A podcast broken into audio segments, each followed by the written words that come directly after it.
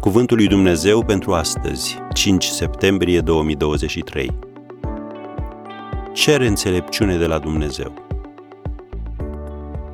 Dacă vreunuia dintre voi îi lipsește înțelepciunea, să o ceară de la Dumnezeu. Iacov 1, versetul 5.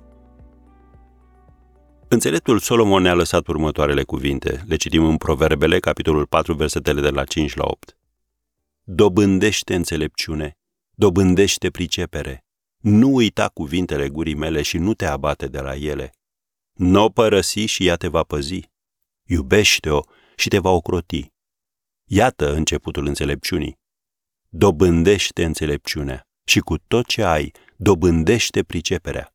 Înalți-o și ea te va înălța. Ea va fi slava ta dacă o vei îmbrățișa. Am încheiat citatul.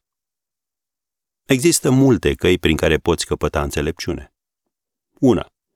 Să înveți din cunoștințele și învățămintele altora. Prin mândrie se atâță numai certuri, dar înțelepciunea este cu cel ce ascultă sfaturile, citim tot în Proverbele 13, versetul 10. O altă cale, să ai o gândire în afara tiparelor.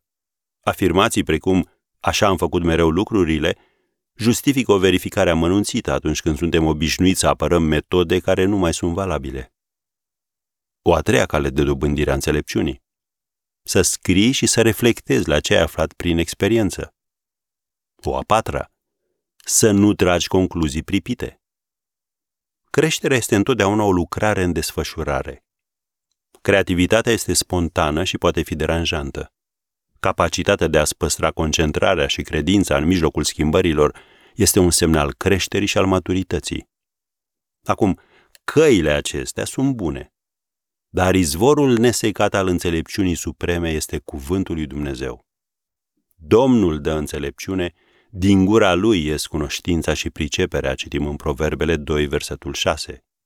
Iar în Iacov 3, versetul 17, citim că înțelepciunea care vine de sus este întâi curată, apoi pașnică, blândă, ușor de înduplecat, plină de îndurare și de roade bune, fără părtinire, nefățarnică.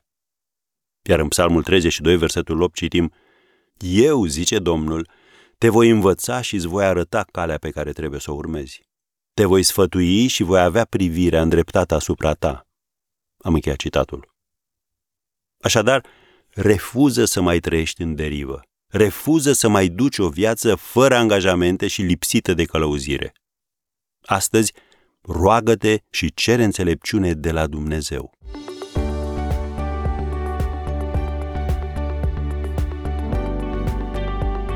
Ați ascultat Cuvântul lui Dumnezeu pentru astăzi, rubrica realizată în colaborare cu Fundația SER România.